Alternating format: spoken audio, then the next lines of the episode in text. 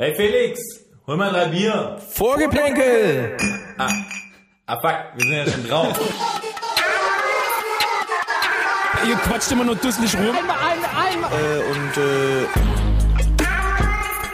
Es ist eine Frechheit. Skandal. Gelbe Karten für uns, rote Karten für uns. Der Freistoß, der keiner war, der pfeift doch alles gegen uns. Was passiert? So, können wir jetzt dann zum seriösen Teil kommen, oder? Nein. Das ist die nächste Debatte, Frau. So alles bla bla bla ist das doch. Alles bla bla bla ist das. Ja, hallo meine kleinen Streetboys da draußen. Wir sind's wieder, Vorgeplänkelt, der Podcast, der euch rund macht. Heute mit einer besonderen Folge, dem Gästeblog. Felix, wen haben wir heute dabei? Heute zu Gast ist Christoph Hertsch. Und zwar nicht, weil er irgendwie entfernt verwandt ist mit der HSV-Legende Ingo Hertsch, sondern weil er für die Street Boys München spielt. Die Street Boys sind der erste und immer noch einzige queere Fußballverein, der im regulären Ligabetrieb in Deutschland mitspielt. Christoph erzählt uns von seiner ganz persönlichen Karriere als Amateurfußballer, von Heimspielen Sonntag früh um 9 Uhr, äh, die sich nicht so richtig wie Heimspiele irgendwie anfühlen. Er erzählt uns von den Vorurteilen und Widerständen, mit denen sein Team sich so auseinandersetzen muss, auf und abseits des Platzes. Aber wir reden natürlich auch über den Profifußball und warum der im Jahr 2022 immer noch so toxisch und homophob ist und was seitens von Verbänden, Fans, Vereinen und so weiter passieren müsste, dass der Profifußball irgendwann mal ein Ort sein kann, ähm, in dem queere Fußballer sich so sicher fühlen und so aufgehoben fühlen, dass sie sich nicht mehr verstecken müssen. Wir hoffen, ihr habt viel Spaß und nehmt ein bisschen was mit aus unserer wunderbaren Folge mit dem super coolen, super sympathischen Christoph Hertsch. Ja, hallo Christoph. Schön, dass du dir die Zeit genommen hast. Äh, fangen wir mal hart an. Du bist Fan vom FC Bayern ausgerechnet. Wie kam es dazu? Ja, in der Tat. Ähm, ist aber eigentlich eine Kindheitssünde im Endeffekt. Ich komme ursprünglich aus Thüringen, hatte die Auswahl zwischen ähm, Rot-Weiß Erfurt und Karl Zeiss Jena äh, Mitte der 90er. Da hat man irgendwie dann auch in der Ära, wo es diese erste Rivalität zwischen Dortmund und Bayern hatte, dann auch irgendwie auch die, nur diese Auswahl und dann habe ich mich für die Bayern entschieden, weil die so schön rot waren.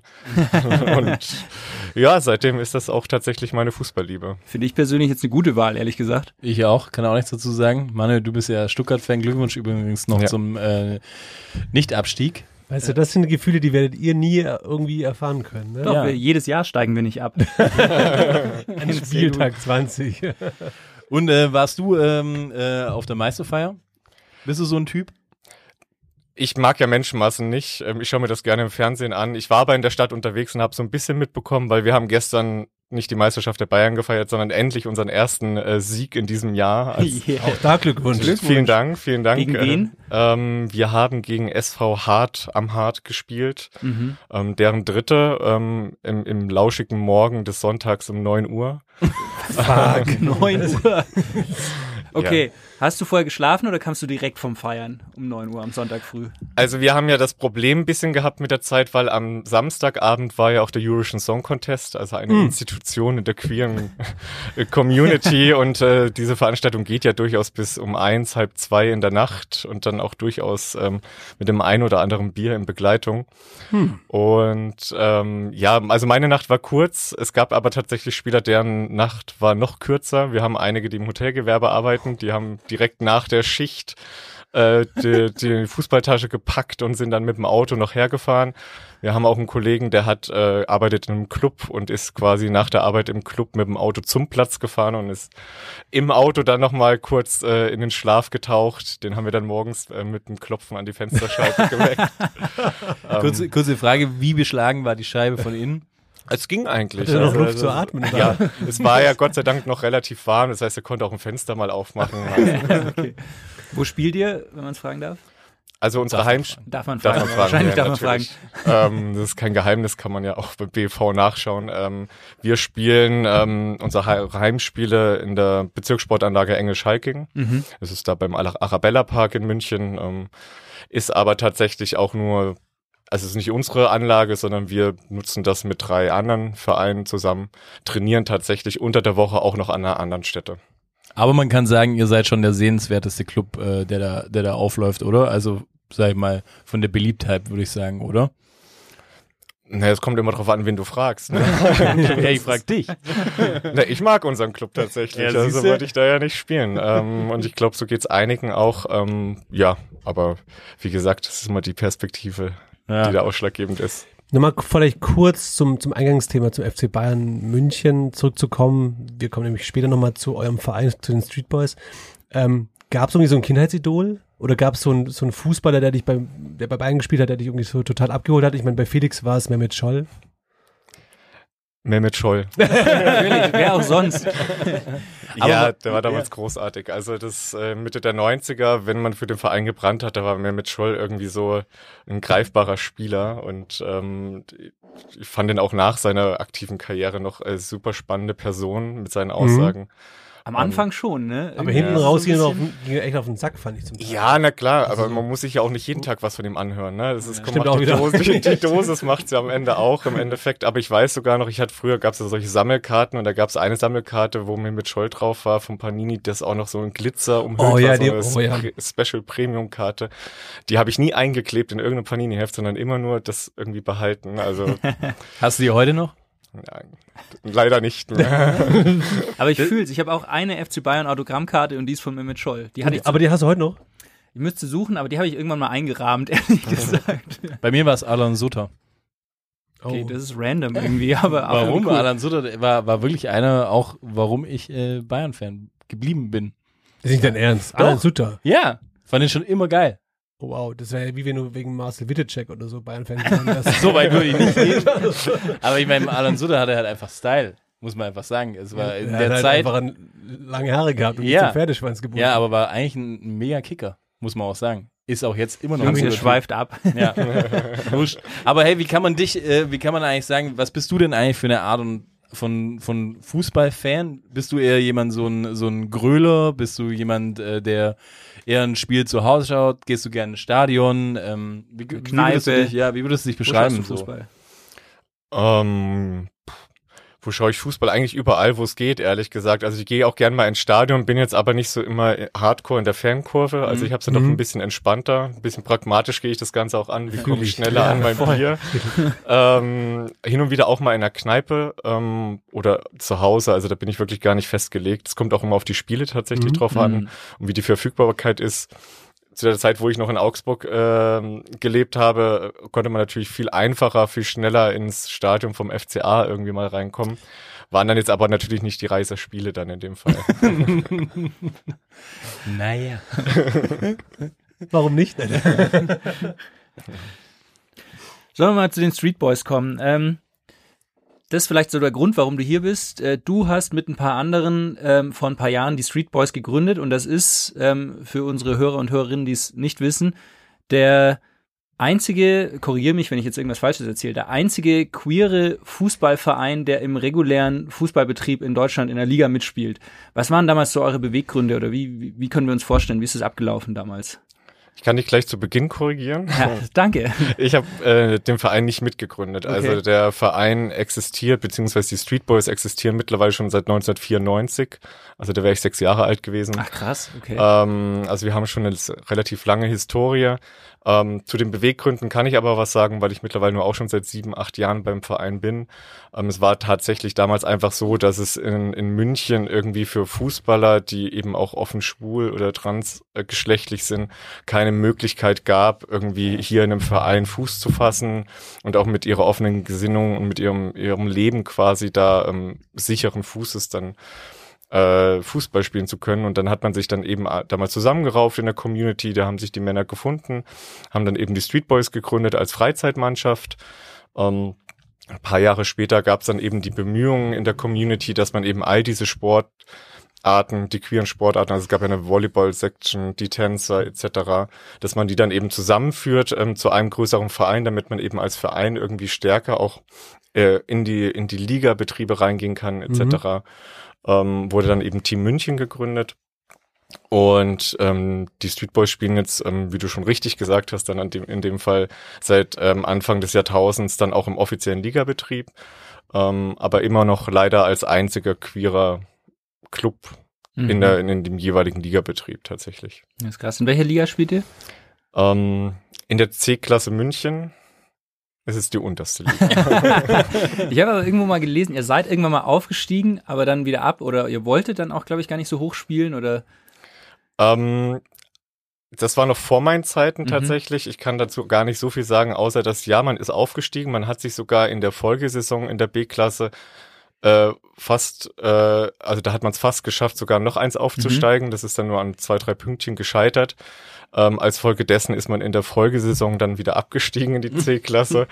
ähm, aber es ist nicht so, dass wir nicht aufsteigen wollen, aber es irgendwo sind dann auch unsere Grenzen gesetzt, Mhm. auch als queerer Verein, dass wir eben auch die Manpower dann dahinter haben und die Regelmäßigkeiten ja. und solche Sachen, um dann auch einen Ligabetrieb in höheren Ligen einfach stattfinden lassen zu können. Wie, wie viel Mann seid ihr aktuell im Kader? Kannst du das so grob beziffern? Also die wirklich aktiv auch im Training teilnehmen und auch dann äh, sonntags zur Verfügung stehen? Bei uns ist es immer ein bisschen schwierig, von einem Kader zu reden, weil wir tatsächlich relativ viel Fluktuation haben. Wir haben natürlich so einen Grundstock von, sagen wir mal, zehn Leuten, elf Leuten, die gefühlt jedes Wochenende auch ähm, dastehen und mitspielen können. Aber wir leben tatsächlich einfach davon, dass mal der eine mit dazukommt und mal der andere. Das ist, es zieht sich leider nicht so durch, dass wir so eine Stammmannschaft einfach Okay. haben. Aber die Und- ja irgendwie alle auch einen Spielerpass benötigen oder ist es in Bayern anders, wie es bei mir in Baden-Württemberg also schon auch nach wie vor. Genau, also wenn es nach Spielerpässen geht, dann kann ich dir jetzt wahrscheinlich 36, 37 Ja. Leute nennen. Also es geht bei uns dann immer relativ schnell, weil wir eben wissen, ob der Fluktuation, dass jemand, der sich so bei uns im Verein anmeldet, dass der dann quasi am nächsten Tag schon den Spielerpass vorliegen hat. Ach krass. So ungefähr. So schnell geht es. Äh, mittlerweile, dass man so schnell einen Spielepass kriegt. Es kommt drauf an. Also wenn du vorher nicht bei einem anderen Verein gemeldet bist, Ah. dann kann man den sofort ausstellen. Wenn du natürlich umgemeldet werden musst, Ja klar, benötigt es ja auch nur die Einverständniserklärung des, Genau. des, des Clubs, wo du vorher gespielt hast und alles. genau, weil- der muss sich freigeben. Weil, weil ich kenne es ja noch so, dass äh, mal auch man als äh, mit einem anderen Namen aufgelaufen ist in der, in Oh, der damaligen echt? Jugend. Ja, klar, dass man Bin ich ja, nie. Aber kenne ich schon auch, aber was? ich bin Also bei, bei uns war das Gang und Gäbe. und dann so, in wann geboren und der- ja, und dann, so, was auch so jedes Mal noch, noch vor, vorm, vorm, äh, bevor der Schiedsrichter reinkam, nochmal kurz das Datum durchgegangen, weil das war Ja. das Einzige, was du dir merken musstest. Das hatten wir auch dann immer auf dem Platz, hat er nochmal so die, die Pässe alle rausgeholt, hat sich auch Gesichter durchaus angeschaut. Äh, hatte ich in der Jugend auch tatsächlich, ja. Wo, wo hast du in der Jugend gespielt? Ähm, bei mir in der Heimat im Thüringer, äh, im Thüringer Wald beim ersten Sula SV 06. Ähm, wurde da, Shoutout. ja, tolle Truppe. ähm, ja, war damals äh, eigentlich eher pragmatisch gedacht. Mit fünf Jahren, meine Eltern haben ge gedacht, ich bin ein bisschen hyperaktiv und dann ein bisschen Beschäftigung tut dem Jungen gut. Und so bin ich zum Fußball gekommen im Endeffekt. Ist ja, ist ja auch ein gutes Hobby, so zum sich Hast du dann- abtrainieren. Hast du dann zwischendurch noch bei anderen Vereinen gespielt, auch jetzt gerade in Augsburg oder hier in München? Ähm, nee, ich habe in meinem Leben nur bei zwei Vereinen gespielt. Äh, Ich habe es mal im Hochschulsport in Augsburg probiert, einfach wieder mit Fußball anzufangen, nachdem ich ja ähm, in meiner Jugend dann aufgehört hatte in, äh, in Suhl. Ähm, aber das hat mir dann auch nicht so richtig getaugt und in Augsburg dann selber mir einen neuen Verein zu suchen, war für mich ein bisschen schwierig, fand ich, weil ähm, ich war auch offen schwul und ich hätte mich dann doppelt integrieren müssen Mhm. irgendwie in einem Verein. Also einerseits erstmal äh, müsste ich alle irgendwie dazu bringen, mich zu akzeptieren als offen schwul lebende Menschen. Und dann muss ich alle auch noch alle davon überzeugen, dass ich gut genug als Fußballer bin, äh, dementsprechend dann auch in den Verein reinzupassen. Und das war mir dann immer so eine zu große Hürde, ehrlich Ah. gesagt. Ach, so stehe ich Okay, und wie bist du dann aber zu den Street Boys gekommen? Also wie ist da dann die Brücke geschlagen worden? Also wie bist du da darauf gekommen, wenn du offensichtlich ja nicht äh, Gründer, Mitgründer warst? So, wie hast du davon erfahren? Oder? Ich habe ja hin und wieder ganz gute Ideen und ich habe es gegoogelt. Kenne ich nicht. Übrigens, ähnlich, ähnlich sind wir auf dich gestoßen, weil man muss schon hart googeln und man kommt bis in die Kreisliga C, bis man ähm, einen Gesprächspartner findet irgendwie. Es gibt relativ wenig geoutete Spieler, auch in so, sag mal, Regionalliga oder so. Das ist wirklich krass. Also man muss gar nicht nur über den Profifußball reden, sondern auch nur so über den höherklassigen Amateurfußball. Ganz genau, also man muss sich schon richtig in die Materie irgendwie einlesen, um dann auch die Ansprechpartner zu finden. Es gibt Mhm. natürlich hier und da ähm, auch Vereine, die natürlich ähm, pro queer sind, queer-friendly, Mhm. ähm, auch im Raum Berlin zum Beispiel, wo dann auch Spieler in Amateurvereinen dann spielen können, wo das kein Problem ist an sich. Aber es ist tatsächlich einfach noch kein Thema durch die Ligen hinweg im Endeffekt. Aber du hast vorhin gesagt, ihr seid der erste und nach wie vor auch der einzig bestehende queere Verein überhaupt, der im aktiven Li- Ligabetrieb teilnimmt.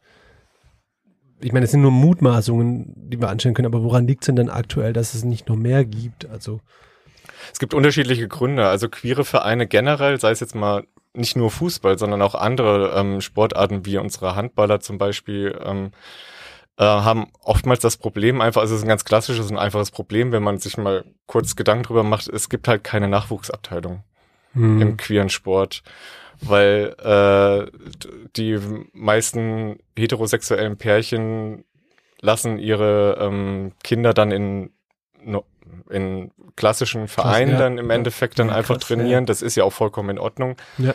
Ähm, und dann lohnt sich der Aufbau von einer Jugendabteilung einfach für queere Vereine nicht, so dass wir zum Beispiel immer, auch das ist ja unser Struggle, wir haben immer ein Nachwuchsproblem. Gott sei Dank leben wir in einer großen Stadt wie München, die Mhm. immer wieder Zulauf, auch durch Studenten, durch Zugezogene, durch Mhm, neu, mhm. Leute, die neu ins Berufsleben einsteigen in München, dass wir dann immer wieder Zulauf haben. Ähm, das hält uns eben so auch ein bisschen über Wasser. Ähm, aktuell haben wir da schon ein großes Problem. Das ist das, was ich meine. Wir haben viel Fluktuation auch bei den Spielen etc.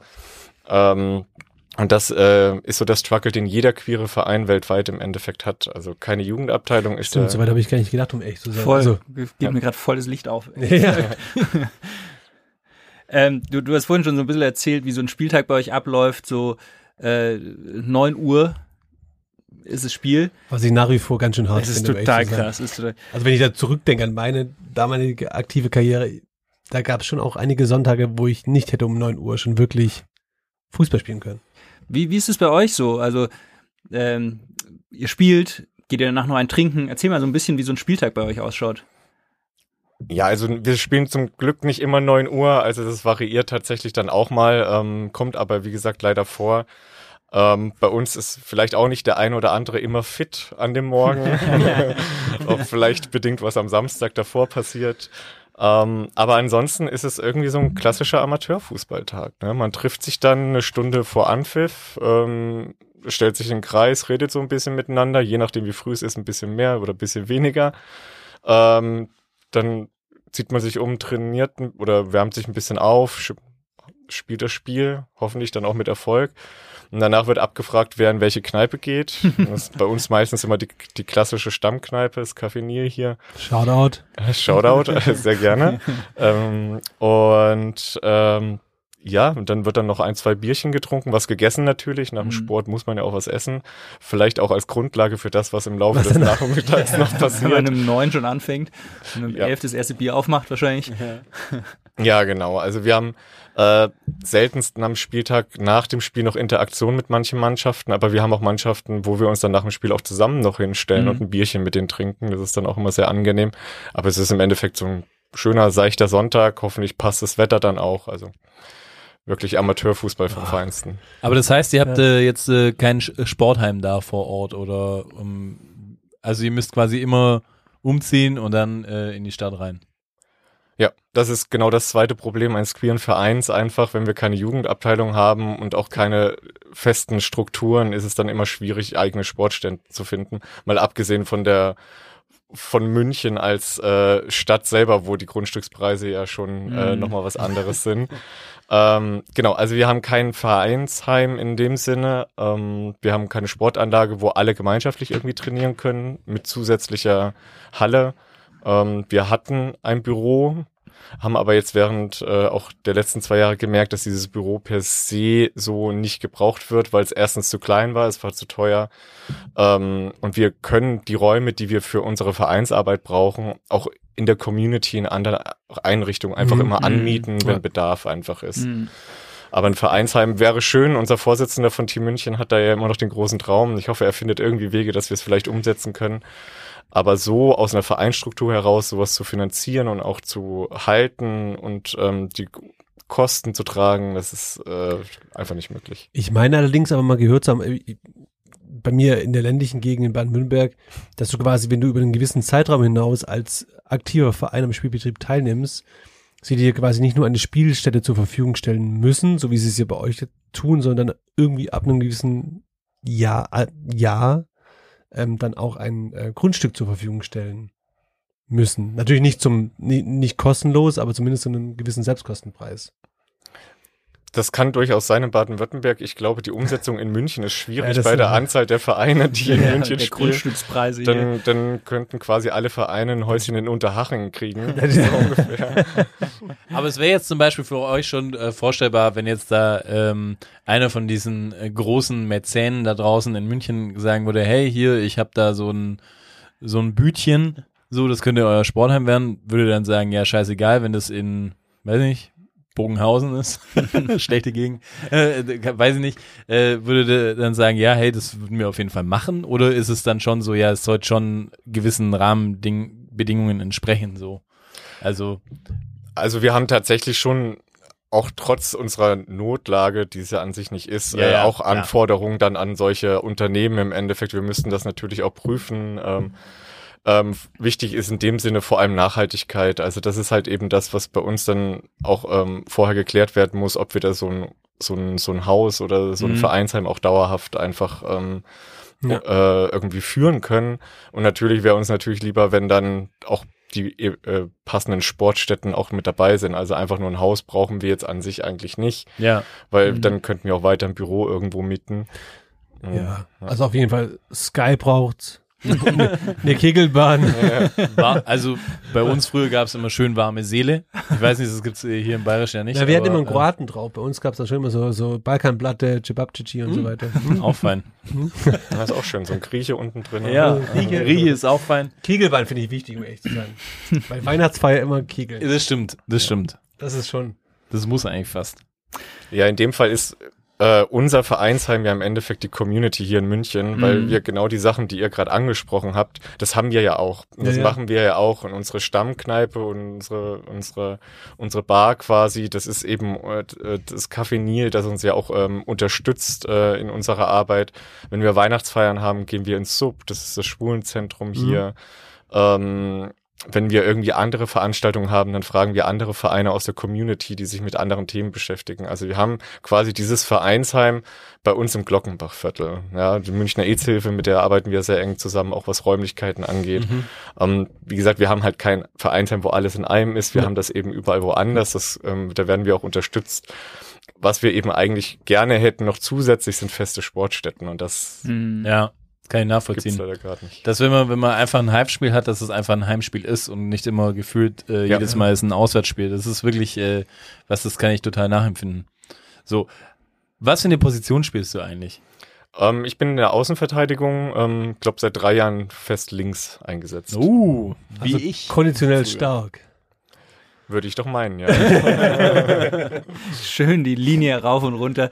Hast du irgendwie so prägende Erlebnisse oder was, was waren so die geilsten Erlebnisse, die du als Spieler hattest? Insgesamt oder bei den Street Boys jetzt? Na, direkt? insgesamt. Insgesamt. Naja, ich hatte mal, äh, also ich hatte nicht viele prägende Erle äh, Erlebnisse in dem Sinne, was Torerfolge angeht. Ähm, ich bin dann doch eher der Vorbereiter oder der hinten Rausholzer dann. ähm, Schlag so lang. ja, genau, so ungefähr. Patrick Ähm, kennt's auch. aber es gab mal ein Bezirkspokalfinale in meiner Jugend, das war D-Jugend, glaube ich, oder sowas. Ich weiß nicht, das war der 1. Mai und wir lagen zur Halbzeit äh, 3-1 zurück.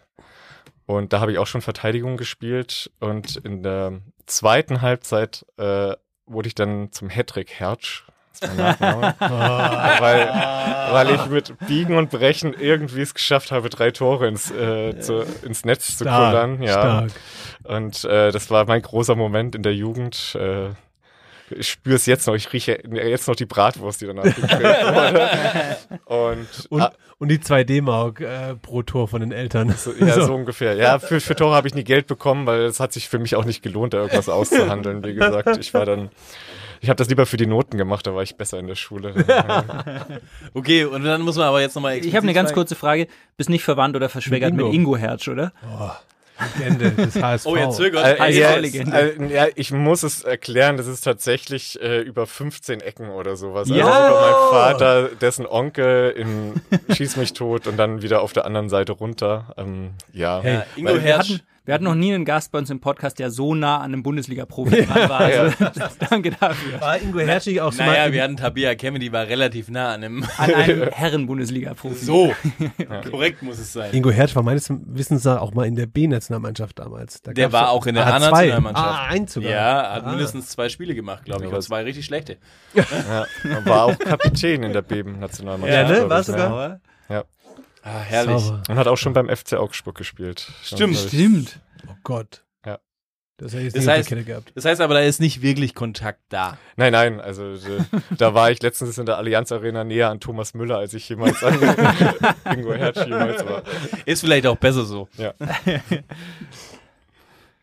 Äh, aber was war jetzt, äh, um nochmal das vielleicht explizit zu sagen, was war dein schönster Moment mit den Street Boys? Gab es da auch was, wo du sagen kannst, es ist dir äh, im, im Kopf geblieben?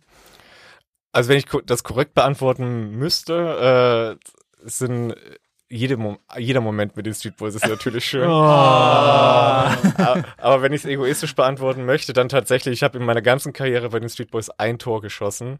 ähm, ich weiß gar nicht mehr, wer der Gegner war, aber es war relativ weit außerhalb von München. Und es war auch das unbedeutendste Tor, was man hätte schießen können. Es war das 5-1 gegen diesen Gegner.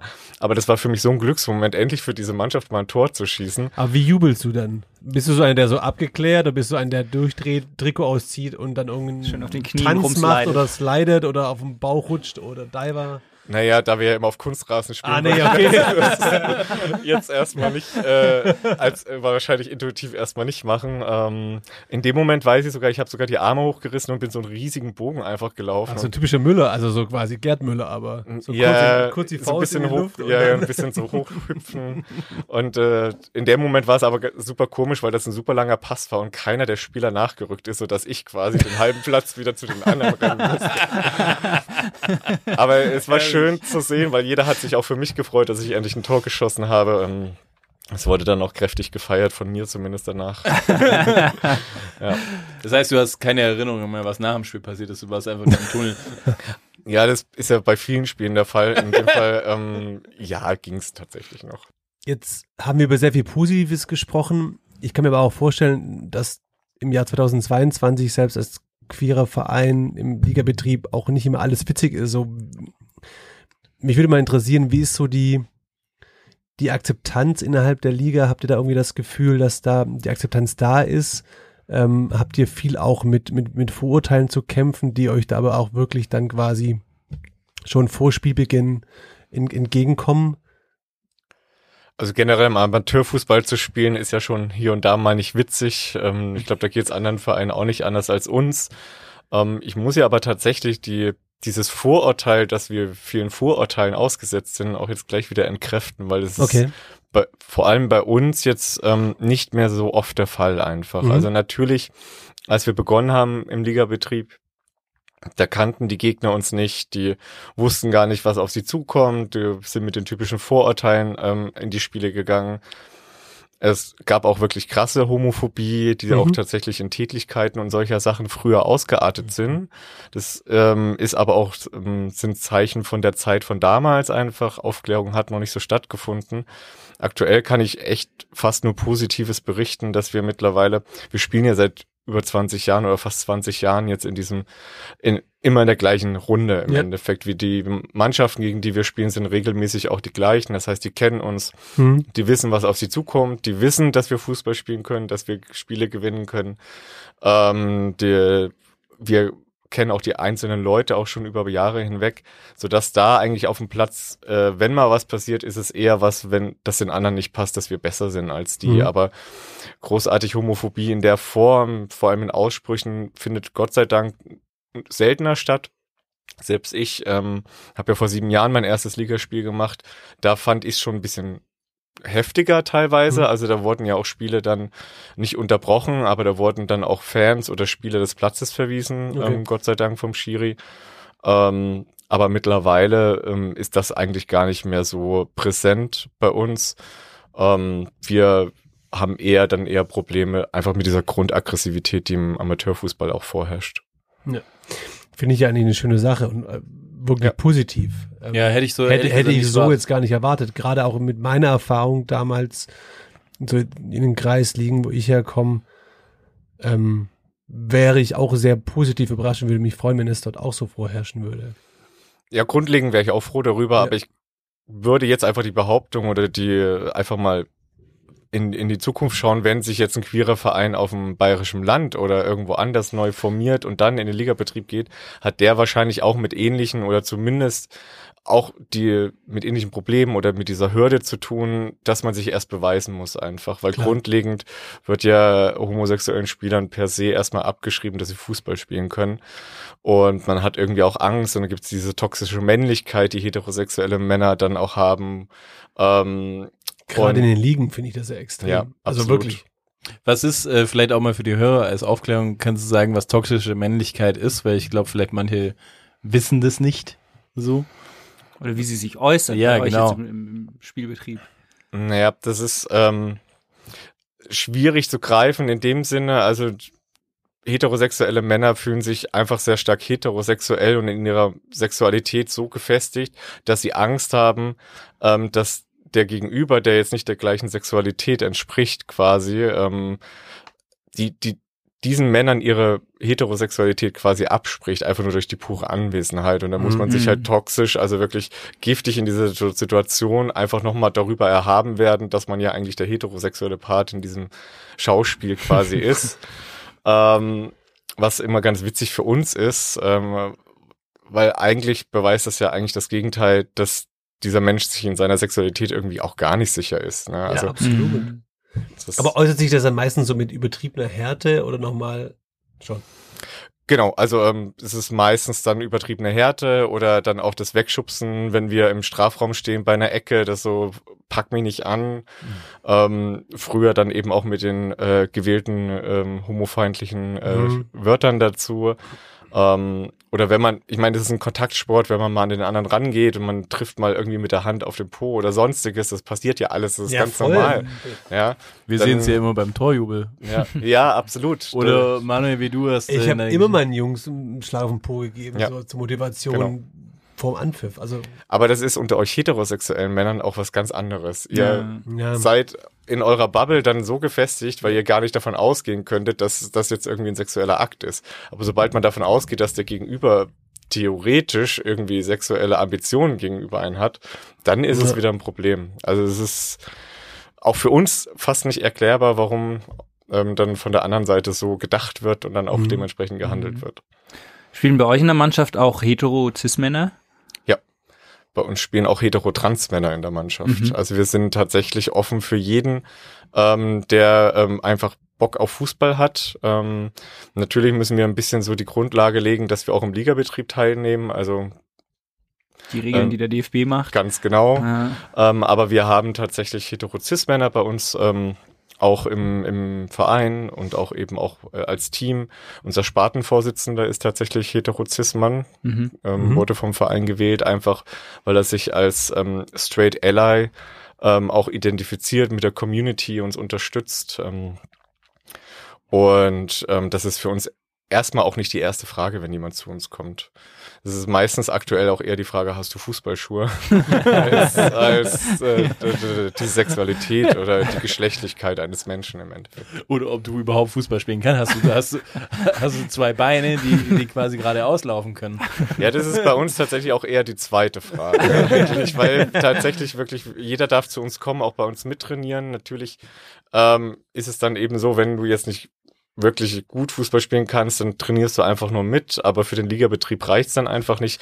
Die Leute, die dann bei uns mitkicken, die wollen auch meistens nicht im Ligabetrieb mitmachen, sondern die finden es einfach cool, bei uns mit in der Community mit also dabei man zu rein sein. so vom Fitness, einfach nur vom Fitnessaspekt. Ja, oder Nee, auch einfach zur die, Community. die, die Community Ja. Zusammengehörigkeit, die gehen dann auch mit uns dann nach, nach dem Training ein Trinken, weil die haben dann auch einen Anschluss gefunden an Menschen, die sie mögen, Hm. ähm, weil ja doch viele, also Leute, die halt nach München kommen, auch vor allem queere Leute, Geflüchtete, Mhm. ähm, die brauchen ja irgendeinen Anschluss. Und ich meine, Fußball ist wirklich eins der besten Beispiele. Es ist weltumspannend, da kriegst du halt die Leute super zusammen und dann sind wir halt ein schöner Anlaufpunkt einfach auch, auch für Geflüchtete und Leute, die eben auch aus Deutschland ähm, zu uns kommen. Also Das ist schon was, was euch, was euch jetzt aus meiner Perspektive unterscheidet, so von anderen Vereinen.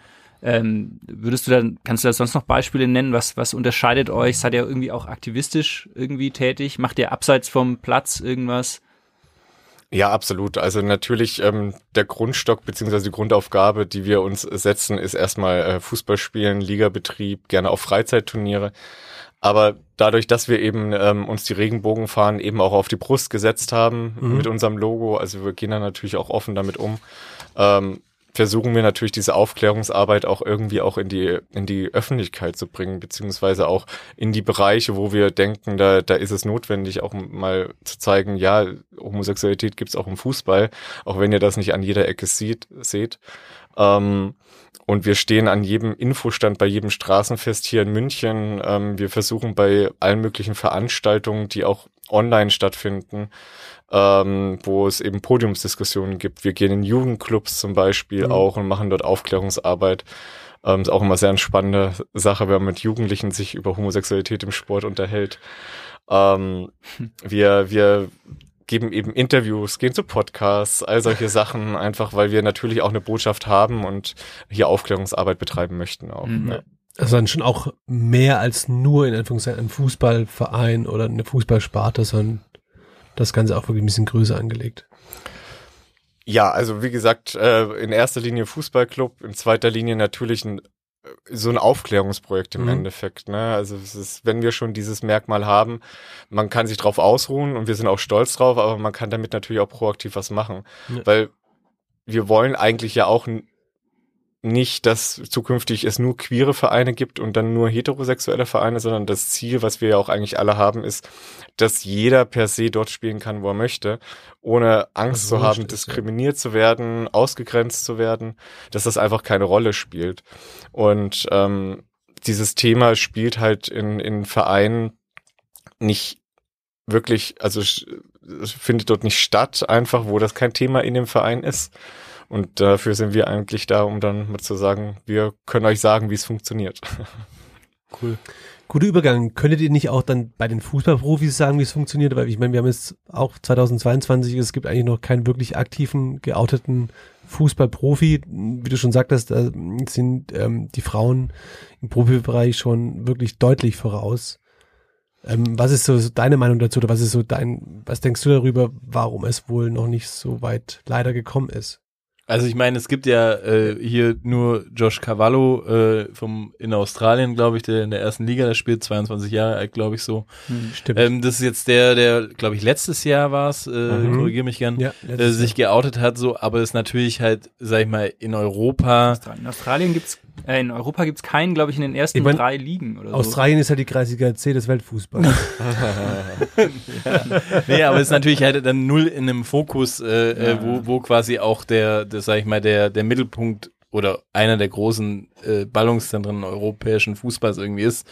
Und rein in der Statistik müsste es ja vielleicht äh, so sein, äh, dass in jeder Mannschaft, du darfst mich auch gerne korrigieren, ähm, äh, mindestens ein ähm, äh, queerer Spieler drin sein müsste. Oder sehe ich das falsch? Auch hier korrigiere ich gerne. Gern. Ja, die Statistik ist ja immer darauf belegt, ähm, wie viel Anteil der Bevölkerung homosexuell ist im Mhm. Endeffekt. Und die kann man nicht eins zu eins einfach auf den, Pro, vor allem nicht auf den Profifußball einfach ummünzen, weil der Profifußball ja doch ein sehr selektives Konstrukt ist, ähm, was auch nicht die aktuellen gesellschaftlichen Zusammensetzungen einfach widerspiegelt. Ähm, ja, es ist immer eine sehr spannende Frage, warum gibt's noch keinen? Die Frage ist eigentlich, warum muss es denn unbedingt einen geben? Ähm, es wäre schön, wenn es einfach Leute gibt, die so als Role Model, als Vorbild ähm, vorangehen, ähm, einfach damit andere Nachrücker, die auch später dann kommen, wenn 16-jährige Fußballer ähm, an einem Scheidepunkt stehen, die jetzt sagen, will ich mir das antun und gegebenenfalls mein ganzes, meinen ganzen Charakter, meine ganze Identität zu unterdrücken, damit ich Profifußballer werde oder höre ich jetzt auf? Ähm, äh, äh, dass die eben dann einfach äh, so ein Role Model finden im Endeffekt, es ist, wo sie sehen, ah, okay, es ist eigentlich kein Problem und äh, Vereine stehen hinter mir. Ich brauche keine Angst vor irgendwelchen Diskriminierungen haben, vor Verfolgungen, vor vor Ultrafans oder ähm, dass ich dann einfach nirgendwo eingesetzt werde. Das wäre natürlich schön, wenn es da Role Models gibt, die sich dann da outen. Josh Cavallo ist ein ganz gutes Beispiel, da kann man sich auch ein bisschen dran aufhängen, ist aber wie gesagt ja auch der einzige. Ähm, aber tatsächlich findet hier eine krasse Selektion einfach schon relativ früh ein- statt in diesem Fußballbetrieb. Also Mhm. einerseits durch die homosexuellen Spieler selbst, so war es bei mir ja dann im Endeffekt auch. Also klar, ich bin damals auch aus dem Verein ausgetreten, weil mein Trainer vielleicht dann nicht mehr der der tollste war, mit dem ich mich verstanden habe, aber andererseits hatte ich mich zu dem Zeitpunkt dann aber auch schon geoutet in meinem Freundeskreis und hatte nicht das Gefühl, dass ich dann äh, äh, in dem kompletten Verein dann so weitermachen konnte. Mein voriger Trainer, den ich dann auch hatte, der war cool, der hat gesagt, mir ist das völlig wurscht, Hauptsache du triffst das Tor noch. ähm, Klappt ja heute richtig gut. ja, ja, vielleicht liegt es auch daran, dass er nicht mal mein Trainer ist. Vielleicht ist das so eine Sache. Aber tatsächlich findet hier auch eine große Selektion statt. Deswegen diese Erwartung, dass es ja gefühlt in jeder Bundesligamannschaft zwei, zwei homosexuelle Spieler im Kader geben müsste, weil das ist ja ungefähr der Prozente, prozentuale Anteil, den man ja ansetzen könnte. Der ist einfach Quatsch. Also da, davon braucht man nicht ausgehen. Warum Okay. denkst du, dass es vor allem im Männerfußball ein Thema ist und im Frauenfußball ist es total gang und gäbe? Ja, da sind wir ja wieder bei dem Thema der, der toxischen Männlichkeit. Ähm, es wird halt homosexuellen Menschen per se abgesprochen, männlich zu sein, einfach. Also als sich als Mann zu definieren, ist für ist, ist einfach falsch aus deren Sicht und ähm, es ist mit Schwäche gleichzusetzen.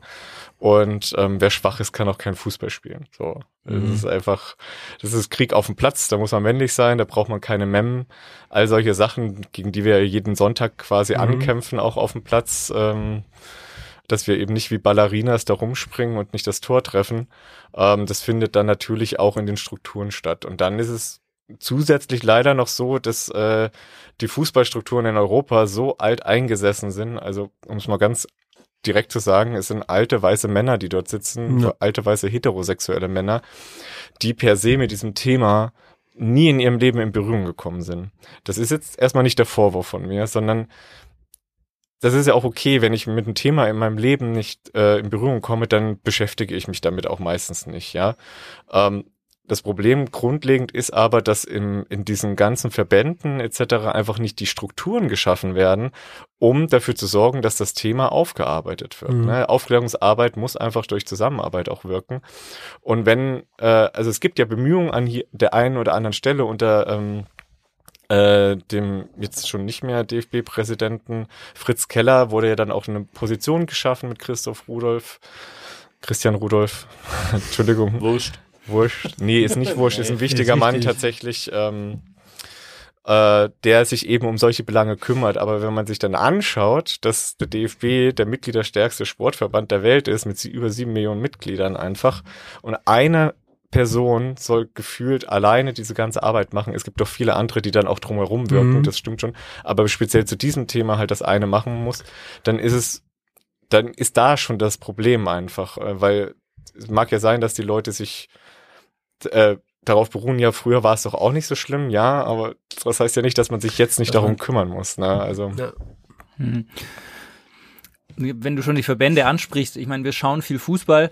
Ähm, immer in der Halbzeit kommen Werbespots vom DFB, von der UEFA, von der FIFA, wo für Diversität und Respekt und was auch immer geworben wird. Und gleichzeitig gibt's dann die FIFA, die vergibt eine WM nach Katar, ne, in ein Land, äh, in dem Homosexualität strafbar ist. Ähm, hast du überhaupt das Gefühl, dass die Verbände irgendwas verändern wollen oder ein Interesse dran haben, was, was zu verändern? Jein, eine klassische Antwort auf sowas. Hier muss man tatsächlich differenzieren. Ähm, wenn man ein bisschen weiter runter geht in die Landesverbände, also zum Beispiel in dem Bayerischen Fußballverband, hat man schon so ein bisschen das Gefühl, dass da auch mittlerweile die Ansprechpartner, weil die auch direkter mit uns auch zu tun haben, schon ein bisschen sensibler für dieses Thema werden. Okay. Ähm, wie gesagt, der DFB bemüht sich ja mittlerweile auch schon ein bisschen mehr einfach in die Richtung zu machen. Und jede Regenbogenflagge, die irgendwo hängt, ist eine gute Regenbogenflagge. Ähm, es muss aber einfach ein bisschen mehr danach noch kommen. Und es äh, geht mir persönlich ähm, etwas noch zu langsam. Also die Taskforce, die eingerichtet werden, hier und da, die arbeiten einfach nicht schnell. Aber das liegt, glaube ich, auch einfach an dem Konstrukt des DFBs, dass da irgendwelche solche Vorgänge einfach viel zu Mhm. lang einfach ähm, vor sich gehen. Ähm, da wird schon ein bisschen was getan. Kann aber mehr sein und ähm, da wünsche ich mir eigentlich auch, dass die Verbände auch vielleicht mal in die Communities einfach gehen. Mhm. Ich verlange ja nicht, dass die alles wissen und wissen, wie man diese Aufklärungsarbeit macht, aber sie wissen ja eigentlich, wo die Leute sitzen, die das können. Und da findet dieser Austausch einfach noch viel zu wenig statt. Ja, das wäre genau die Frage. So, was könnten die Verbände überhaupt machen, um das Thema voranzubringen? Ja, ganz einfach. Also in jeder größeren Stadt gibt's Community Center. Es gibt super viele queere Vereine, die sich mit Aufklärungsarbeit äh, auseinandersetzen. Die sind vielleicht auch nicht die großen Fußballexperten. Darum geht's aber in dem Fall auch nicht, sondern es geht eher darum, Strukturen zu schaffen, Aufklärungsarbeit zu schaffen, dass zum Beispiel Trainer, Betreuer, Vereinsvorstände, dass die an Seminaren zum Beispiel teilnehmen und sei es halt nur mal zwei Stunden einfach, um eine Awareness zu schaffen, was eigentlich das Problem auf dem Feld ist. Gleiches gilt für Trainer, äh, Schiedsrichterausbildung in dem Fall. Schiedsrichter müssten eigentlich Homophobie auf dem Platz erkennen können, um die dann auch zu dokumentieren. Das Problem ist mittlerweile noch nicht so wichtig beim DFB, weil es gar nicht erfasst wird in den Statistiken. Was nicht im Spielbericht steht, kann auch quasi, existiert auch nicht. Und was nicht existiert, muss man ja quasi nicht beseitigen im, im Endeffekt. Eine Homophobie ist noch nicht so wirklich Bestandteil der Awareness für Schiedsrichter. Das ist jetzt auch kein, kein Problem der Schiedsrichter an sich, sondern tatsächlich einfach diese Ausbildungsstrukturen, die einfach hier und da noch fehlen. Und ähm, also es hapert an allen Ecken und Enden. Es ist ein super großes Ding, wo man eigentlich ansetzen muss. Aber man hat nicht so das Gefühl, dass man da so richtig vorankommt. Und das, ich rede jetzt nur für Deutschland, weil wie gesagt, da wird auch viel gemacht.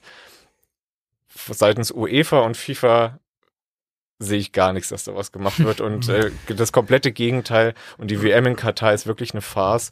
Was diese Woche allein schon wieder rauskam, dass mittlerweile Homosexuelle aus Hotels also nicht angenommen werden, müsste eigentlich der FIFA schon ein Zeichen sein, dass hier nicht nur Menschenrechtsverletzungen gegenüber den Bauarbeitern, die damals gestorben sind, stattfinden, sondern tatsächlich über aktuell lebende Menschen, die einfach einfach nur Spaß haben am Fußball. Und äh, da kam kein Statement seitens der äh, UEFA, kein Statement seitens der FIFA. Ähm, ich wünsche mir da tatsächlich vom DFB auch noch mal ein bisschen mehr Kante, Mhm. ehrlich gesagt, dazu. Ähm, kompletten Boykott weiß ich nicht, ob der jetzt so viel Sinn macht, ehrlich gesagt, weil die spielen auch ohne Deutschland weiter. Also es ist Ja, und es ist auch krass, Schwierig. du musst ja nicht mal nur nach Katar schauen, sondern letztes Jahr die EM in München, hier wo wir sitzen, ähm, war das Spiel gegen Ungarn, ähm, wo in der Woche, in der das Spiel war, ein Gesetz, ein extrem ähm, homophobes Gesetz erlassen wurde. Ähm, und die, die Stadt München wollte, und ich glaube, da warst du oder ihr wart da auch initiativ dabei, ähm, das Stadion, die Allianz Arena, die kann ja in allen Farben leuchten, die sollte in Regenbogen, äh, Regenbogenfarben Farben leuchten kam dann aber nicht zustande, weil es die UEFA tatsächlich verboten hat. Du warst da, glaube ich, irgendwie involviert. Kannst du uns irgendwie erzählen, wie es dazu kam oder was da passiert ist? Ähm, wir als Verein waren damit involviert. Ähm, Organisat Organisator dieser ganzen Sache war vor allem CSD München e.V. und äh, CSD Deutschland, die eben hier alle Community-Vereine zusammengerufen haben zum gemeinschaftlichen Protest vor dem Spiel gegen Ungarn, eben aufgrund des Erlasses dieses homophoben Gesetzes. Und ähm, der Oberbürgermeister der Stadt München, ähm, Reiter, ist ja dann auch wirklich ähm, Verfechter für unsere Rechte und äh, wollte ja auch alles in Bewegung setzen und hat ja auch äh, sich an den äh, ungarischen Präsidenten gewandt, an, an UEFA-Präsidium, die sich aber dann hinter Paragraphen versteckt haben und Verträgen. Ähm, die UEFA hat ja dann noch diesen peinlichen Versuch gemacht, sich auf allen Social-Media-Kanälen das Logo in Regenbogenfarben äh, zu setzen, also schönstes Pinkwashing vom Feinsten, ähm, ohne dazu ein Statement auch noch abzugeben. Und wir waren dann eben dann als komplette Münchner Community vor Ort und haben eben vor dem Stadion Regenbogenflaggen verteilt, ähm, Aufklärungsarbeit geleistet, wo wir sehr positiv eigentlich ähm, vor allem von den deutschen Fans dann aufgenommen wurden. Die ungarischen Fans wurden von der anderen Seite ans Stadion rangeführt äh, an dem Tag, was vorher nicht so der Fall war. Also das wurde dann bewusst offensichtlich wegen der Aktion auch gemacht. Aber die war super erfolgreich und es, ähm, die Medienresonanz war ja auch super groß. Ähm, aber das war dann ganz schön, auch einfach zu sehen, wie der so schnell, das war ja von einem Tag auf den anderen, Mhm. auch die Community da zusammenkommt. Und, Der Torjubel von Leon Goretzka war halt auch noch ja, geil, ne? Genau, also da hat alles gestimmt an dem Abend einfach. Ähm, leider mit wenig Effekt irgendwie auf, Mhm. auf vor allem eben, wie ich bereits gesagt habe, auf die UEFA wo ich auch nicht davon ausgehe, dass da auf kurz oder lang sich da diesbezüglich was ändern wird.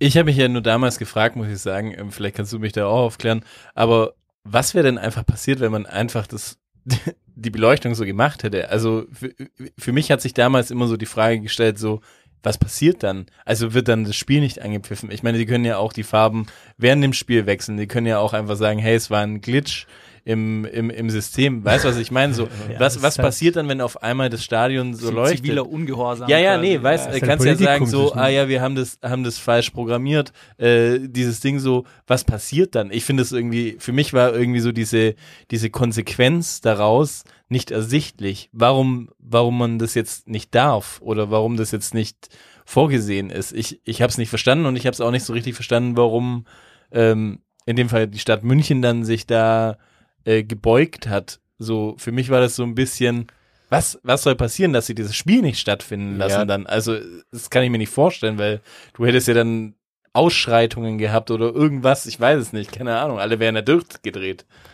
Ja, tatsächlich hat es einen rein praktischen Hintergrund. Die Allianz Arena gehört ja während der EM der UEFA.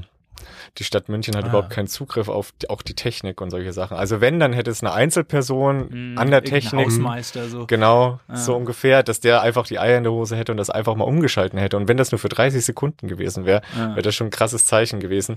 Die München Stadt- ist ja kein Gastgeber in dem Sinne gewesen. Ja, okay, ja, aber es war mir zum Beispiel nicht, oder ist mir einfach nicht klar, so, dass es äh, dann auch so strukturiert ist, weil ich ja eigentlich eher davon ausgegangen bin, dass es halt, ich meine, da ist einer am Es gibt Schalterchen irgendeinen und Mensch, der sitzt am Ja. Schalter, Ja. der hätte es tun können, aber natürlich von einer Person dieses abzuverlangen, diese Verantwortung zu übernehmen, ohne zu wissen, was sind denn überhaupt die Konsequenzen. Ja, ja. Vielleicht auch ein bisschen viel verlangt. Ja, aber sind wir mal ehrlich, bei so einem Verein wie die UEFA, da wird wahrscheinlich die ganze Zeit einer neben denen gesessen Ja, haben. hat, dass er es nicht Pistole macht. im Rücken. Ja, genau. Also diese eine Person mit der Verantwortung, wahrscheinlich, die hatte gar keine Chance, da den richtigen Vor allem, nachdem sich das im Vorfeld so quasi hochsterilisiert Ja, hatte. absolut. Gerade deshalb war da wahrscheinlich dann das Augenmerk nochmal deutlich drauf. Ich finde schön, dass du hochsterilisierst, sagte der, der, von wem ist das? Von Andy Möller oder von Lothar Matthäus? Oder wer, wer hat dieses Wort erfunden? Du hast ja vorhin noch äh, Katar angesprochen. Jetzt äh, stellt sich für mich natürlich äh, auch die Frage, schaust du die WM? Aber aufgrund dieser ganzen äh, Kriterien, die wir ja genannt haben, wie scheiße das alles da ist und was da alles passiert, so schaust du sie trotzdem oder boykottierst du sie? Nee, ich mag ja Fußball. Und so blöd es klingt, bei dieser WM spielen dann eben auch die besten Spieler ihres Landes und es wird wahrscheinlich auch schöner Fußball. Das zu boykottieren wird in dem Sinne schwierig, wenn drei Spiele am Tag stattfinden. Man schaltet ja dann irgendwie doch dann dazu.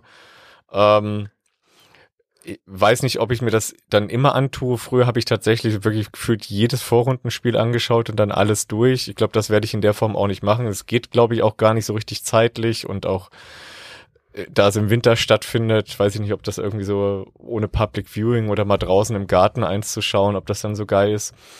Ähm, es ist tatsächlich eine schwierige Sache. Also ich würde definitiv nicht hinfahren. Ich hätte mir eh schon viel früher gewünscht, dass man sich dann vielleicht nochmal irgendwie zusammensetzt und guckt, ob man einen alternativen Austragungsort findet. Ich meine, du kannst auch gar nicht hinfahren, weil du wahrscheinlich gar kein Hotel kriegst. Das ist ja die genau. Ironie Ja. daran. Kann mir ein Zelt aufstellen Ja. in der Wüste. Das, und das, das Bittere ist, da sind wahrscheinlich noch genügend äh, von den Gastarbeitern. Die nicht mehr rauskommen, Ja. weil der Pass weg ist. Ja. Ja. Ja, ja.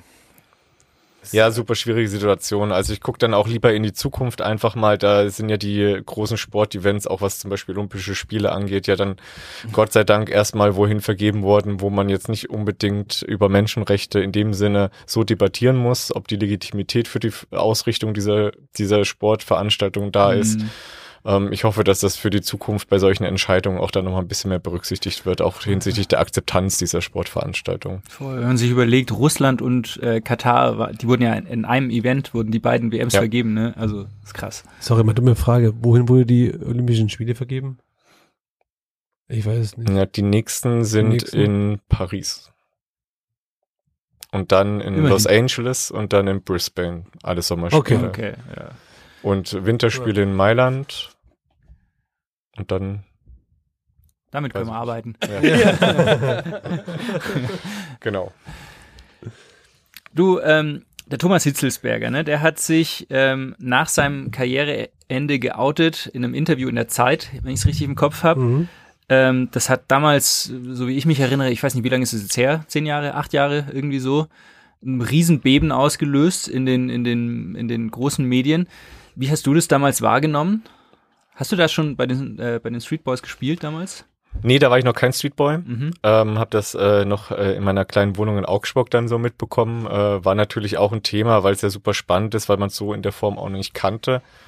Ähm, und äh, man hat das natürlich dann am Anfang alles irgendwie versucht zu verfolgen und einfach, weil das das erste Mal war, wo man das so erlebt hatte. Und das ist ja die Frage, die ich auch schon äh, vorher ja aufgebracht habe man weiß ja gar nicht, was passiert, wenn sich einer outet. Ähm, was passiert da? Eine mediale Hetzjagd? Ähm, Mhm. Gehen die Fans auf die Barrikaden? Was ist mit den Mitspielern? In dem Fall war es ja natürlich so, dass er seine Karriere schon beendet hat. Trotzdem war dieser Schritt äh, und ist es immer noch ein sehr guter Schritt. Ähm, weil er ja auch ein sehr anerkannter Spieler ist. Also er hat sich ja vorher schon als Fußballspieler bewiesen. Das heißt, er musste in, mit diesem Outing eigentlich gar nichts mehr großartig beweisen, weil die Leute ihn in seiner Form, in seiner Person ja auch so schon akzeptiert haben. Ähm, Thomas ist tatsächlich auch ein enger Freund der Street Boys, ähm, wohnt ja auch in München, also wir sehen ihn Mhm. hin und wieder auch mal. Ähm, Grüße. Grüße an dieser Stelle. ähm, Und auch an Ingo Hertz. an dem besonders. ähm, ja, und äh, es war aber sehr spannend zu sehen, einfach äh, wie er sich dann auch ausgedrückt hat in diesem Interview. Also oder wie er, es gab ja auch danach noch so eine Dokumentation, wo er dann eben auch ähm, geschildert hat, wie lange diese Vorbereitungszeit einfach war. Also er war sich selber gar nicht sicher, ob er das jetzt machen möchte oder nicht. Und spannend ist tatsächlich, dass es für ihn persönlich dann auch so eine Befreiung war, dass es dann am Ende überhaupt kein, also als er gemerkt hat, dass es überhaupt kein Thema ist im Endeffekt, hat er ja noch eine Mordskarriere bis jetzt hingelegt. Voll. Ähm, Und das ist schon ein gutes Beispiel, dass es funktionieren kann. Hier ist aber auch sichtbar, dass tatsächlich, also es war ein super Hype, wie du ja gesagt hattest, ähm, und die Leute sind halt draufgegangen, aber dieses Thema war dann 2013 einmal groß da. Das ging dann über vier Wochen, fünf Wochen vielleicht, dann gab es so ein paar Diskussionsrunden zu dem Thema und dann ist es wieder völlig abgeflacht. Und genau das gleiche war dann eben letztes Jahr bei der EM. Ähm, das war uns aber im Vornherein schon bewusst. Das wurde dann richtig hochgebauscht, aber sobald die EM vorbei war, kam das Sommerloch und dann gab es einfach nichts mehr darüber zu berichten. Und seitdem ist das kein Thema mehr. Und ähm, so geht's aber immer mit solchen Themen. Und was halt wichtig ist, dass diese Wellen, die das immer schlägt, dass sie halt die Abstände zwischen den Wellen kürzer werden, weil dann wird es irgendwann ein dauerhaftes Thema, wo sich Leute viel mehr damit beschäftigen. Wie denkst du, kann man das äh, äh, erreichen, dass man sagt, okay, man macht diese, diese Ausschläge kürzer? Was können, könnten wir irgendwie tun oder was, was würdest du sagen, dass wir mehr Ausschläge generieren? Ja, das ist eben das Schwierige an der ganzen Sache. Wenn wir das wüssten, hätten wir es ja schon längst getan. Ja, aber weiß manchmal Ja. weiß man ja Dinge und es scheitert an der Umsetzung. Ja. So. Ähm, es muss immer irgendwas passieren, was die Leute irg in irgendeiner Form berührt, aufregt oder ähm, was, was halt man, was man super eskalieren kann. Ähm, Thema Katar wird jetzt auch das nächste Thema sein. Wir sind ja jetzt schon mittendrin. Wir merken auch, dass das Thema jetzt so langsam wieder sich aufbaut. Ähm, Aber, aber sorry, dass ich dich unterbreche. Ja. Ähm, aber ich finde ja, weiß Katar hat jetzt halt ein Problem und das ist quasi, äh, dass es diesen, diesen Angriffskrieg von Russland gibt. Das heißt quasi, Katar ist gar kein Thema. Bis zur WM wird es kein Ja. Thema mehr sein in den Medien, weil momentan halt einfach alles überflutet ist quasi Ja. von dem schlimmen Ukraine-Krieg, so der auch zu Recht natürlich auch äh, seine Anwesenheit hat. Aber, aber das ist natürlich auch wieder nachteilig für so ein Thema, weil das wird es eigentlich so, das Da- wird kein Thema mehr Da sein. kann ich dich wieder unterbrechen. Das Ja. Thema Katar, also nicht nur was äh, Homofeindlichkeit angeht, das ist ja die Frage, wie präsent war es denn bisher in den T Medien Ja, außerhalb stimmt. unserer Fußballbubble? Hm. Ja. Ja, also wir sind da, lesen da wahrscheinlich ein bisschen mehr drüber als alle anderen. Bis das mal in der Tagesschau irgendwie ein Thema ist, äh, dauert das ein einiges. Das heißt, dieses Thema, das ist eben das, was ich meinte, war, uns war das von vornherein klar, dass es erst ein Thema wird, wenn es irgendwie so zwei Wochen vor, vor Anpfiff des Eröffnungsspiels ist. Dann wird wieder alles aufgerollt. Ja, in 14 Tagen beginnt die EM, äh, WM in Katar. Ähm, wir gucken uns mal die Menschenrechtssituation an.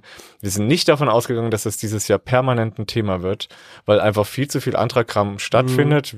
Wir hätten jetzt auf Corona getippt, jetzt ist es eben der Ja. Krieg äh, gegen die Ukraine. Ähm, schlimm genug. Ähm, aber dieses Thema Katar ist auch seit zwei Jahren relativ flach gehalten. Ja, und ich sehe auch jetzt schon irgendwie so den, den, den ARD oder ZDF-Trailer wird Katar, ein Land der Extreme. Hier trifft Protz auf äh, äh, quasi Tradition. Tradition. sowas. Also, ich sehe das auch schon. Die werden das aufbereiten wie ja. jede WM Ja. irgendwie wahrscheinlich. Ja, ich, also ich tippe auf ZDF, dass die tausend und eine Nacht draus machen. Ja, genau das so, genau so. Aladdin-Story draus. Genau so. Aber glaubt ihr nicht, dass die Medien zwischenzeitlich da auch irgendwie so ein bisschen sensibler sein müssen oder auch sein werden und das auch schon auch so ein bisschen kritischer beleuchten, so innerhalb ihrer, ihrer Sendezeit? Also, come on, wenn die ARD oder läuft auf der ARD und ZDF dieses Jahr auch? Ja, ja. Ja, schon noch. Okay. Ja. Also nicht auf RTL Plus oder so. Nee, oder Prim Premiere. TM3, früher Und Champions League. DSF. Ey, sorry, aber die werden noch nicht drum rumkommen können. Also allein schon, jetzt auch in der Vorberichterstattung, irgendwelche ähm, Sportschau-Reportagen, die sich eben mit dem, mit dem Allgemeinwohl der. Ja, die kommen dann um, um Arbeiter 23.45 Uhr, Genau. kommen diese Reportagen und aber um 20.15 Uhr zur Primetime kommt dann trotzdem 1001 Nacht. Ja, und das. Problem ist dann halt auch, wenn du dann halt wieder sagst, okay, du machst es dann vor so einem deutschen Spiel, du hast ja dann immer wieder so, so Sachen, was du sagst, okay, das ist ein, ein perfekter Zeitpunkt, um so ein Thema zu droppen, weil einfach ganz Deutschland das schaut. Dann regen sich wieder alle auf, dass jetzt mal noch 30 Minuten irgendwie ein kritischer Beitrag kommt und dann sagen, muss es denn sein, wenn wir jetzt gerade ums äh, Ja, es muss gerade am? Grill stehen. Ja, und, ah, nee, ist ja der, das ist ja, ja, Winter, ne? Wenn wir gerade am Winter grillen, Ja, ohne Glühwein. Elektrogrill, nur, ey. Wir sitzen gerade alle um den Christbaum, muss man jetzt sowas auch noch irgendwie sagen. Ja. Also, Da schmeckt der Glühwein gleich nicht mehr. Ja, vor allem überlege ich gerade ehrlich gesagt auch die Antwort dann von Bastian Schweinsteiger auf so eine kritische Frage. Ja. Lieber keine zu hohen Hoffnungen stecken, ehrlich Deine, deine Meinung äh, zu Bastian Schweinsteiger, wenn wir gerade dabei sind, ähm, wie, wie nimmst du ihn wahr als äh, Moderator. Kommentator, Fußballexperte, Praxmodel. Autor, äh, Praxmodel und äh, Tom? Äh, Ich wollte gerade sagen, wenn ich nehme ihn hauptsächlich als äh, Tom-Mitarbeiter. Zwischenzeitlich, ja. ich glaube, das sagt auch einfach alles aus. Man nimmt ihn einfach als Tom-Mitarbeiter wahr. aber- Ja, tatsächlich. Nee, aber ich mag ihn als, als Fußballer schon, aber ich brauche ihn auch nicht vor jedem Spiel, ehrlich gesagt, und auch nicht danach. ja. ähm, Ist ein Downer, finde ich. Ist wirklich ein Downer. Er ist ein super sympathischer Kerl, aber ich weiß nicht, da gibt's andere Experten, die einem irgendwie ein bisschen mehr mitnehmen, auch bei so einer ganzen ein Sache. bisschen kontroverser sind. ja, als genau. ne? Absolut. Ich hatte ja immer, und irgendwie habe ich den nach wie vor, aber nur abgeschwächt, das habe ich ja schon mal gesagt, ich hatte immer den Traum, mit Bastian Schweinsteiger mal ein Bier trinken zu gehen. Zwischenzeitlich, als ich ihn jetzt quasi so auch als Fußballexperte so kennengelernt habe, dachte ich mir so, na ja, der ist vielleicht gar nicht so spannend, wie, wie ich Das anfangs wird ein dachte. einsamer Abend. Das wird ein einsamer Abend. Aber trotzdem hätte ich Lust, mit ihm mal ein Bier trinken zu gehen. Ich meine, ich- mit Mehmet Scholl wäre es einfacher, weil der würde auf jeden Fall so mithalten. Der hängt eh die ganze Zeit im Glockenbach. Aber ich wünsche mir es trotzdem noch. Einmal mit dem so ins Miller oder so gehen und ein Bier zu trinken. Also Basti, wenn du das da draußen hörst, I'm your man. und er wird's hören, ne? Ja, er wird äh, fix hören. der, der hat Abo geklickt bei uns. Ne? Äh, und noch ein anderes Thema. Hier, ähm, die Zeitschrift äh, Freunde hatte ja vor einiger Zeit auch mal so eine Aktion, ähm, quasi, ihr könnt auf uns zählen, war die Sache. Da war unter anderem ähm, Max Kruse auf dem Cover, äh, Almut Schuld war drauf äh, und vier andere Persönlichkeiten, die mir nicht mehr einfallen. Insgesamt 800 Fußballprofis oder Funktionäre, Genau. glaube ich, haben sich da. haben sich da bei dieser Aktion an, angeschlossen und ähm, unter anderem hat auch Max Kruse äh, in dem Interview gesagt, wenn sich in meiner, wenn sich einer meiner Kollegen äh, outen würde, würde ich von den Idioten, würde ich ihn von den Idioten da draußen schützen. Hm. Ähm, Interessant, mich- wenn das ich- Max Kruse sagt. ja, ich frage mich halt so, findest du so eine Aussage dann äh, von so einem so einem Kruse sehr läppsch, weil ich meine, das ist ja jemand, der offensichtlich nicht wirklich in Berührung mit sowas kommt, oder findest du ähm, so eine Aktion generell gut oder auch, dass ein, dass jemand so ein Statement setzt? Also es kann nur gut sein, wenn äh, nicht homosexuelle SpielerInnen quasi so ein Statement setzen. Also ähm, ich glaube auch Max Kruse, dass er tatsächlich so ein Teamplayer ist, dass er jeden eher verteidigt, der zu seinem Team gehört, anstatt ähm, jemanden zu verurteilen in seinem Team. Deswegen fand ich die Aussage eigentlich auch ganz gut. Ähm, diese, diese Aktion von Elf Freunde ist per se genau das, was wir tatsächlich auch immer predigen. Weil ähm, es wird ja immer verlangt, dass sich homosexuelle Spieler outen. Ähm, aber das Wichtige ist ja, wie auch im normalen Leben, man outet sich ja nur, wenn man sich wohlfühlt, wenn das Umfeld passt, in dem man sich bewegt. Und da ist es natürlich wichtig, dass man weiß, dass man von Leuten umgeben ist, die einen auch beschützen in dem Fall oder einem einfach auch das Gefühl geben, es ist also es ist nicht völlig wurscht, aber es ist kein Thema für uns, wen du liebst einfach. Und da ist eben so eine Sache, ähm, wo man dann sieht, okay, hier sind viele Spieler, viele Betreuer, viele Trainer sind ja auch dabei, ähm, denen das wirklich egal ist und die auch das Umfeld schaffen möchten, ähm, in dem sich homosexuelle Spieler ähm, auch geborgen fühlen und sicher fühlen, ähm, ist das ein super wichtiges Zeichen, weil dahin soll es ja gehen. Also diese ganze Arbeit innerhalb der Verbände etc. soll ja nur dahin gehen führen, dass das Umfeld geschaffen wird, dass sich jemand so wohlfühlt, dass man irgendwann dann wahrscheinlich auch gar nicht mehr sagen muss, wen man liebt, weil das mhm. ist eigentlich auch auf dem Platz unerheblich. Da zählt nur die Liebe zum Fußball und äh, ja, also die Aktion ist super, ähm, gerne mehr davon und es unterstützt auch dann tatsächlich die Spieler, die mit sich irgendwie hadern, äh, kann, kann ich, darf ich, soll ich. Ähm, ja, deswegen, also ich finde es ganz gut, auch wenn es äh, Max Kruse durchaus ein kontroverser Spieler ist, glaube ich schon, dass der auch seine Mannschaft wie ein Löwe verteidigt, ähm, unabhängig von irgendwelchen Faktoren, die drumherum sind. Dazu hat er sich selber schon viel zu viel geleistet. ja, stimmt Also, Hedrick Hertsch, wir sind ja jetzt äh, mehr oder weniger am Ende der Folge. Ähm, Jetzt gibt es einfach eine gute Tradition von mir. Ich stammel eine sehr komische Frage daher und möchte von dir eine Antwort darauf haben, mit der wir dann aus einem Podcast auch aussteigen. Und zwar ist die Frage folgendes. Du bist und warst der beste Spieler aller Zeiten. Du hast quasi jetzt deine Karriere beendet, stehst vor der Kamera und kannst dann ein letztes Interview geben und einen letzten Satz sagen zu deiner ganzen Community, zu deinen ganzen Fans. Welchen Satz oder was würdest du ihnen gern sagen, bevor du für immer von der Bildfläche verschwindest? Weitermachen.